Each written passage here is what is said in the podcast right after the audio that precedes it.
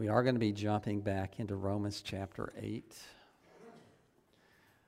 this morning.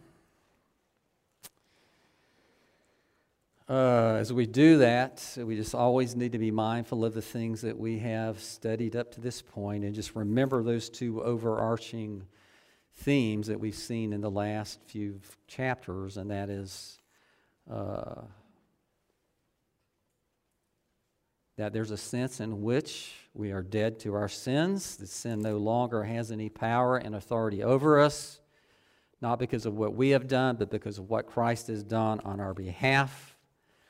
But at the same time, we do give credence and understand that there is a vestige of sin, even in the very best of us, that continues to raise its ugly head, and that we have been called by the power of the Holy Spirit at work within us to be in the business of putting that sin to death, not being satisfied with it, not just shrugging our shoulders and just saying, oh, well, that's just the way it is, but to be actively involved in putting it to death, to be done with it finally and fully. Uh, we are going to be picking up in verse 18 this morning through 25. For I consider that the sufferings of this present time are not worthy to be compared with the glory that is to be revealed to us. For the anxious longing of the creation awaits eagerly for the revealing of the sons of God. For the creation was subjected to futility, not of its own will but because of him who subjected it in hope that the creation itself also will be set free from its slavery to corruption into the freedom of the glory of the children of God. For we know that the whole creation groans and suffers the pains of childbirth together until now. And not only this, but also we ourselves, having the first fruits of the Spirit, even uh, we ourselves groan within ourselves, waiting eagerly for our adoption as sons, the redemption of our body.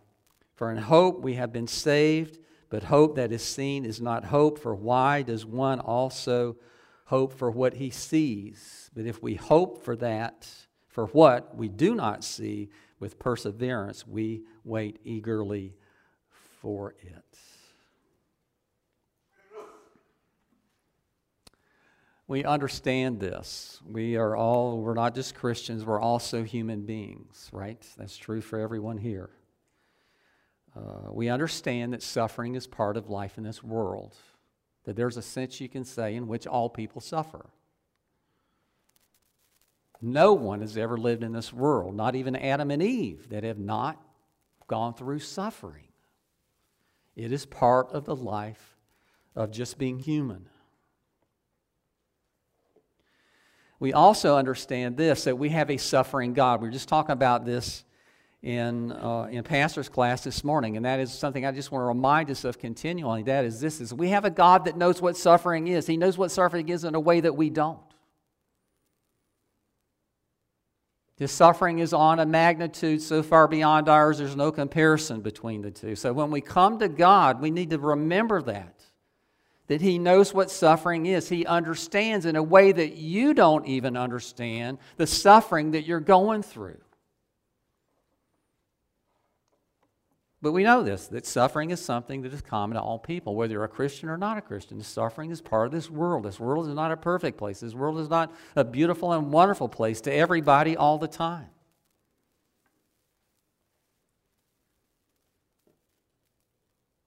It's a consequence as we've studied the book of Romans. All of that is a consequence of the fact that we're all fallen into sin.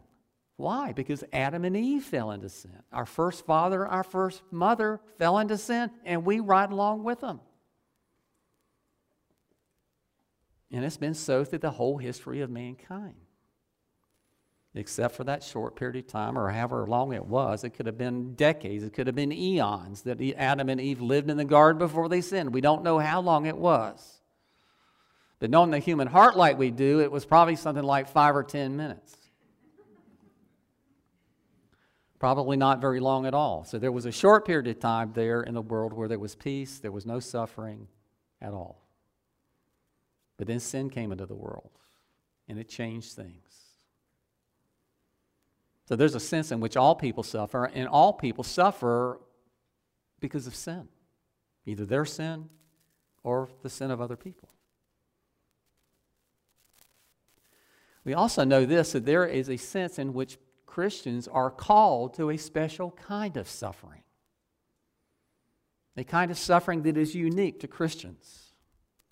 It's the suffering they endure in life just simply because they're associated with Christ. Christ said that they hated me, they're going to hate you.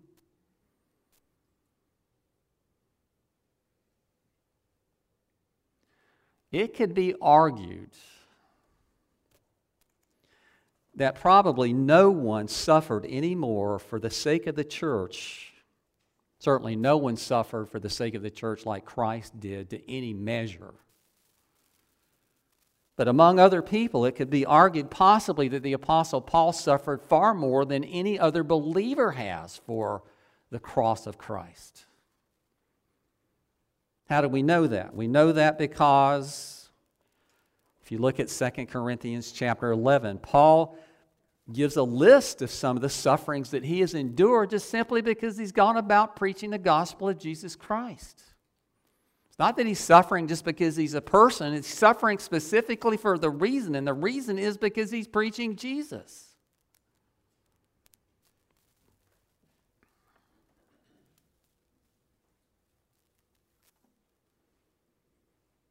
Let me just read this for us. This is uh, 2 Corinthians 22 through 28.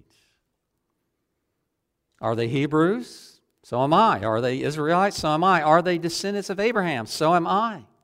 He's talking about a lot of the people he's received persecution from. Are they servants of Christ? I speak as if insane, I more so. In far more labors, in far more imprisonments. Paul wasn't just in prison once or twice, he was in prison many times for his faith. How many people here have ever spent an hour in jail because they were a Christian?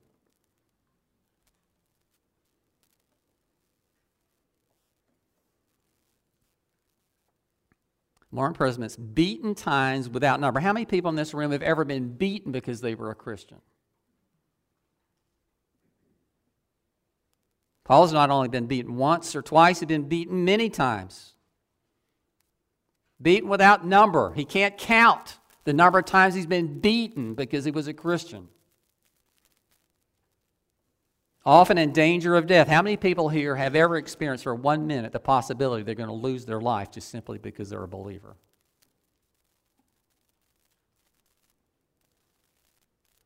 Five times I received uh, the Jews 39 lashes, the maximum number that they could apply. They couldn't do 40. 39 was it. Three times I was beaten with rods. Once I was stoned. Remember in Lystra, he was stoned and they thought he was dead. I'm not sure he wasn't dead. But God breathed life into him again, and he got up and he walked back into the city. And what did he do?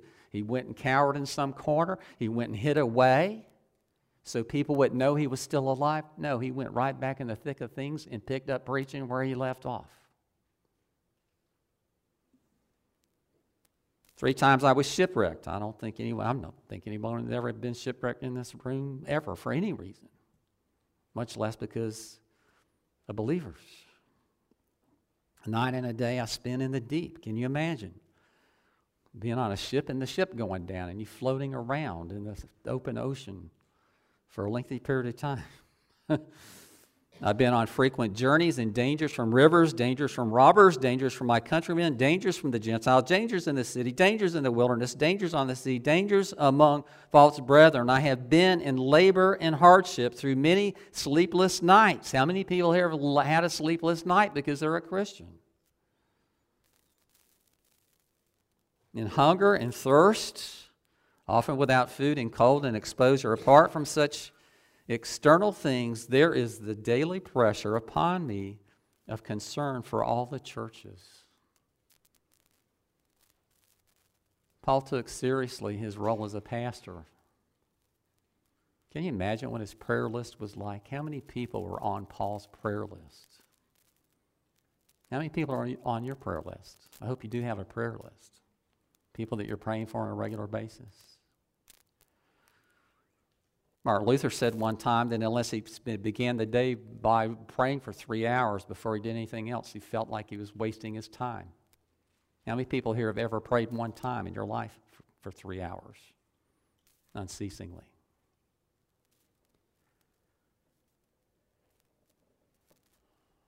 Being a Christian, my friends, is not for the faint hearted. Not for those who are easily discouraged. Because the reality is this is we never have any reason to be discouraged. I mean, we're discouraged by the news about Jessica, but we do we, we always have to remember there's something that un- undergirds absolutely everything that goes on in this world, and that is we have a sovereign God, and He's behind all this. And even though we look at it, it makes no sense to us at all. It makes perfect sense to Him. That He's orchestrating the whole thing in whatever manner He pleases and chooses to do so. Does that mean that we don't need to pray? No, it doesn't mean that at all. We need to be praying because God answers prayer. Do you understand that possibly one of the reasons why all this is happening with that family is so that you and I can watch and see what God does and we will be strengthened and encouraged by it?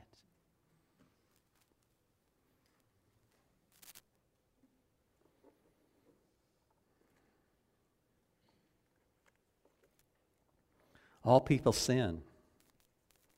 Therefore, all people suffer. But there are good reasons for suffering and there are bad reasons for suffering.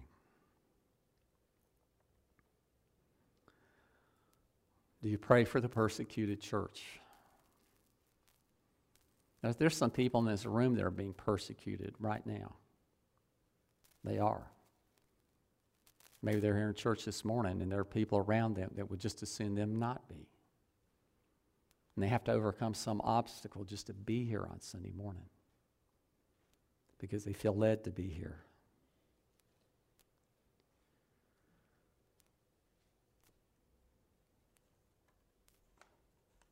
Suffering is a product of sin. Every suffering is a product of sin. Sin is a destructive force. It has never one time done anything good for anybody. It always tears down, it always demolishes, it always breaks, it always hurts, it always harms.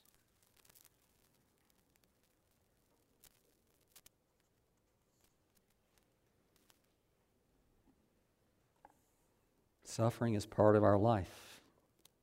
As believers, it will come.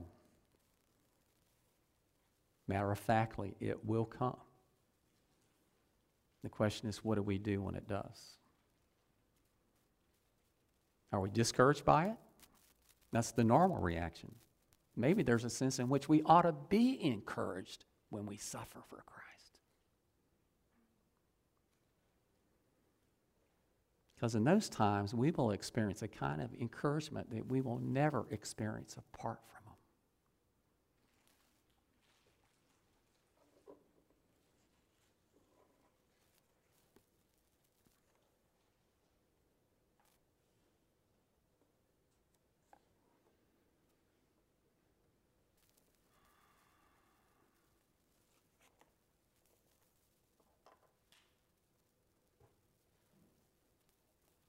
What Paul is saying here is the glory. So there's a contrast to be made here between the suffering we endure and what we get on the other end of it.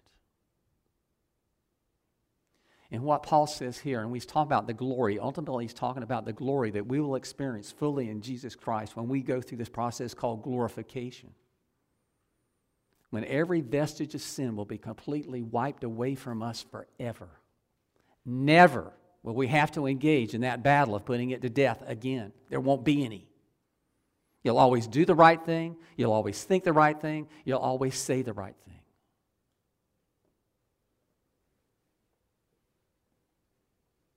What Paul is saying is because of the great gifts we get in Christ, whatever suffering we endure in this life is not even worth talking about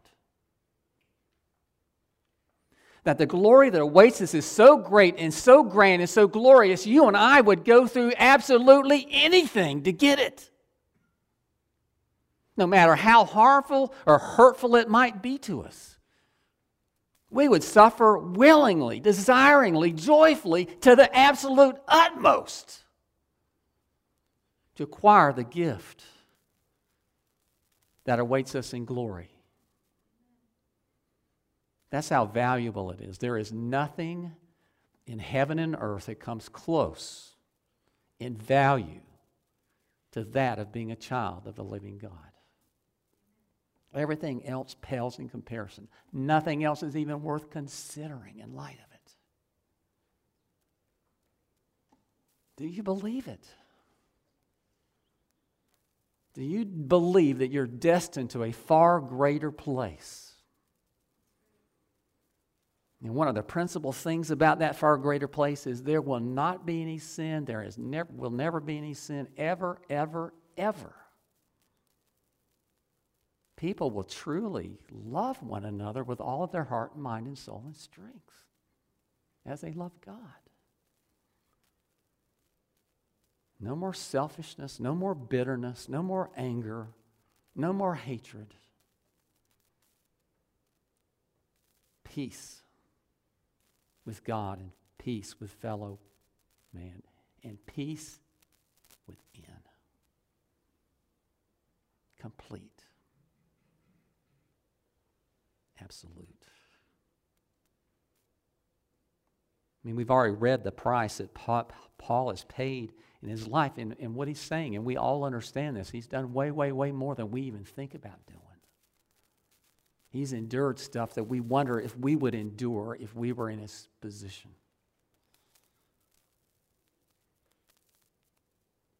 But Paul's saying is great and is grand, all, as, all that is is nothing. It's not even to be compared to.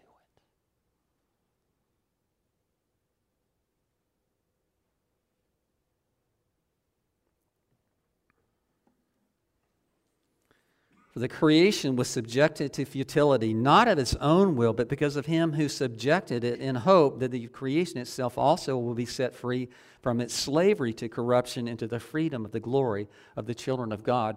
You may not realize this, but people and the earth are joined at the hip.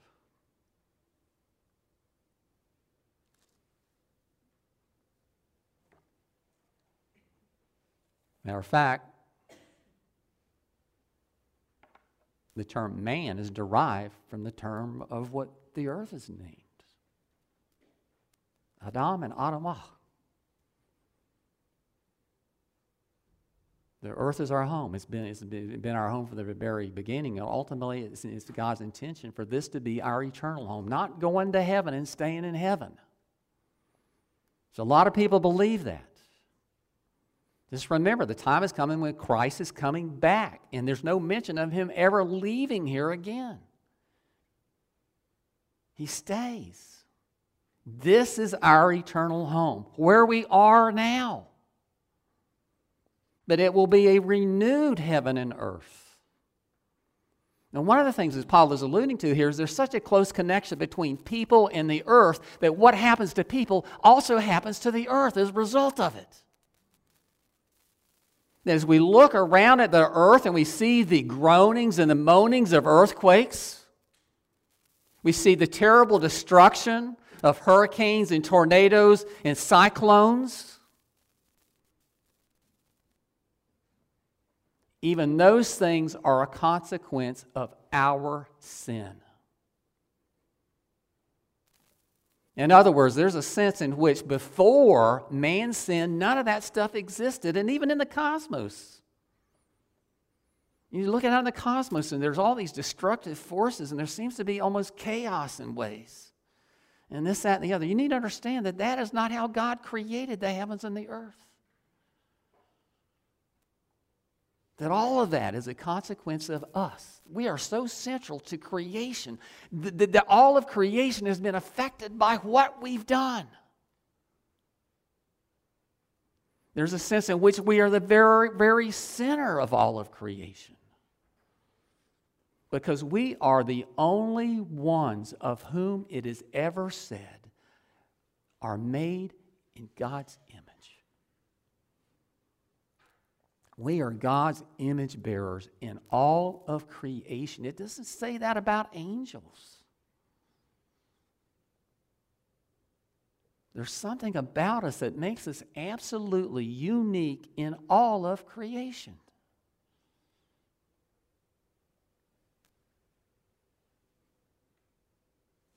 So when we fell into sin, we drug creation into it right along with us.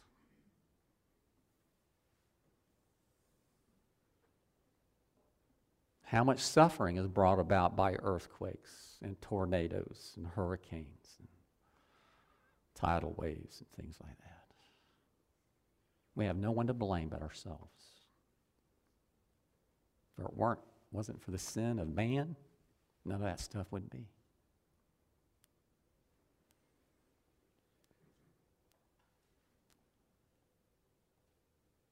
See, as we're, we're here in the middle of all this mess that sin has created, it's not just this, us, it's the rest of creation around us. There's a sense in which it's suffering right along with us.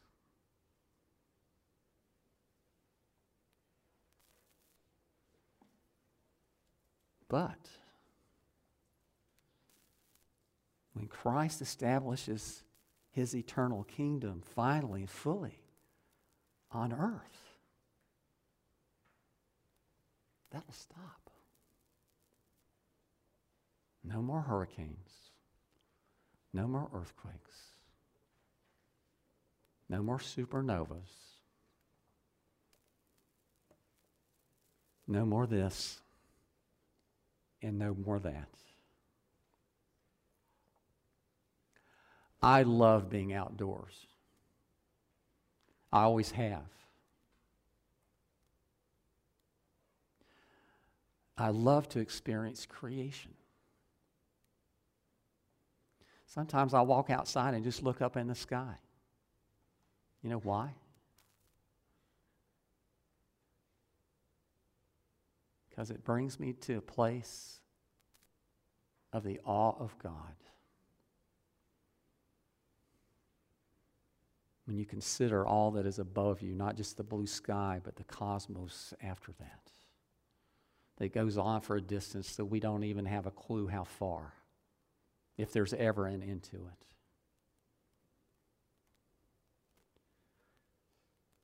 Creation does a lot of things, but one of the things it does is it, is it, it, it, it screams of the greatness and the power and the authority and the mightiness of God. It helps bring us or bring things in perspective for us. Where, once again, one of the reasons I do that is because of this, is because I'm struggling with my priorities and this, that, and the other, and it helps me to get my priorities straight. But like I was saying, I love to spend time outdoors. I spent the last couple of days on our roof. Replace, we have a metal roof.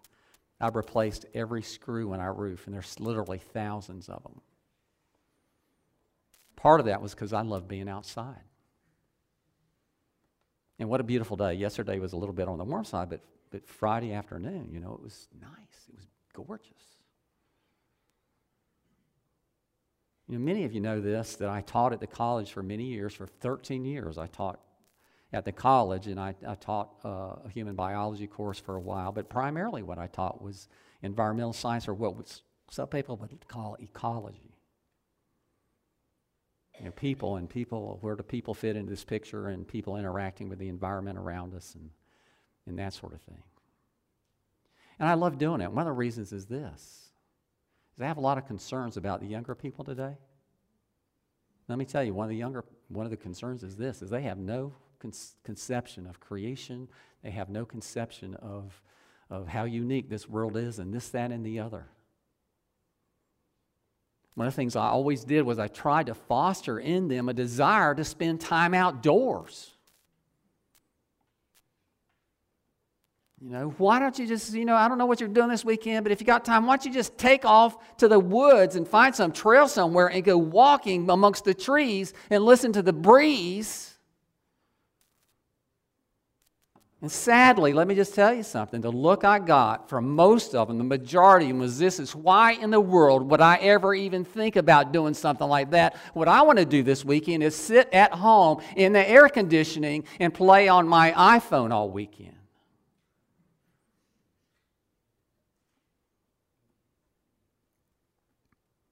Lori and I are really enjoying Kinley.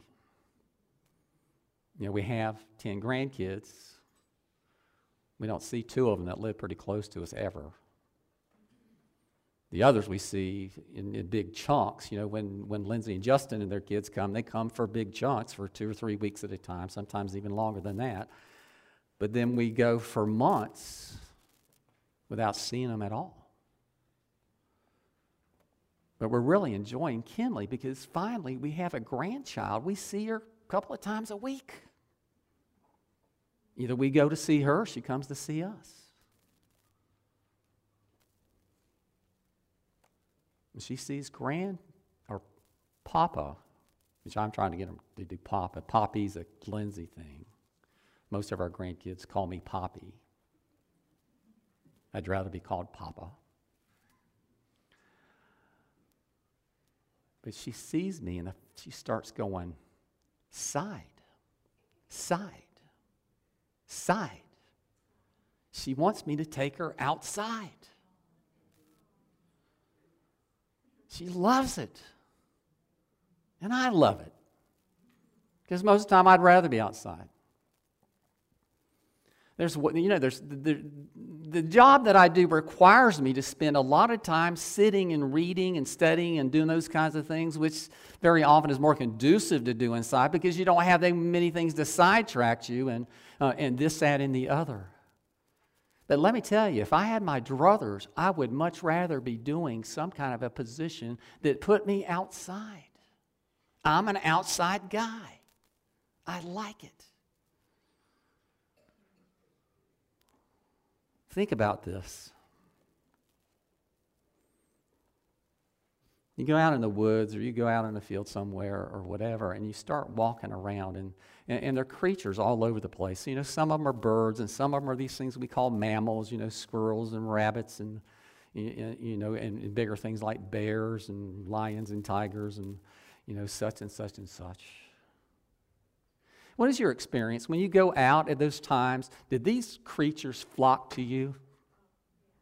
Did they come looking for you? In other words, by the time you leave, or you're surrounded by a bunch of birds, and there's a bunch of squirrels, and a bunch of, uh, of rabbits, and raccoons, and armadillos, and, and maybe some snakes, and insects, and this, that, and the other. Did they just flock to you because, because you are so radiant and you're so desirable that they just want to spend time with you? Is that what you experience? If you do, I want to go with you sometime. what we experience is this is the vast majority of those creatures run from us. They avoid us like the plague. Typically, the ones that don't are the ones that want to eat us or something like that. Not because they want to have some kind of association with us, not because they feel good around us. They're afraid of us. Do you understand that that is one of the consequences of the fall? That the creatures were very different in the Garden of Eden. That they really basically, in a sense, had fellowship directly with Adam and Eve, and they loved it. That was part of their life. You understand that it's the fall into sin that's created this chasm that separates us from all of God's creatures.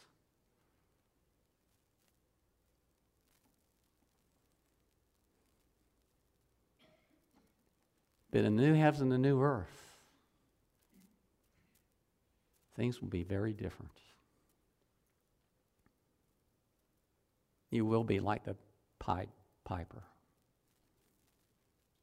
And let me tell you something you won't even be disgusted by rats anymore.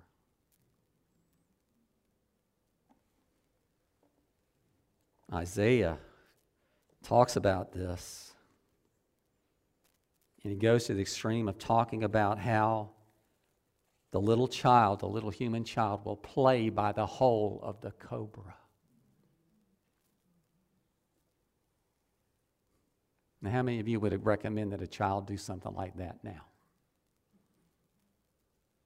Lori and I saw a thing on TV a few years ago. It was about this family in Thailand. They made their living by selling uh, venom from poisonous snakes, which they raised in their home, which ran free in their home. We're talking about cobras and this, that, and the other. When their children were very, very young, they started giving them small doses of venom so that their body would build up resistance to it. It was not unusual for one of the family members to get bitten.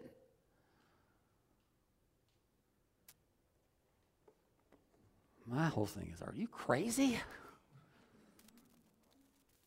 But what I'm telling you is there's a time coming when that'll be the norm. And it will be good. And it will be fine. A lot of people don't go out there in the woods and whatever because they're, they're afraid of them critters. afraid one of those snakes is going to bite me or some insect is going to sting me or some alligator is going to eat me. So they avoid it like the plague. But let me tell you, if we cheat ourselves of the grandeur of creation, our relationship with our Lord is going to suffer. Because it's so much of who we are. Spend those days just mesmerized by the greatness and the goodness of God's glory, which is so much displayed before us, we can't deny it.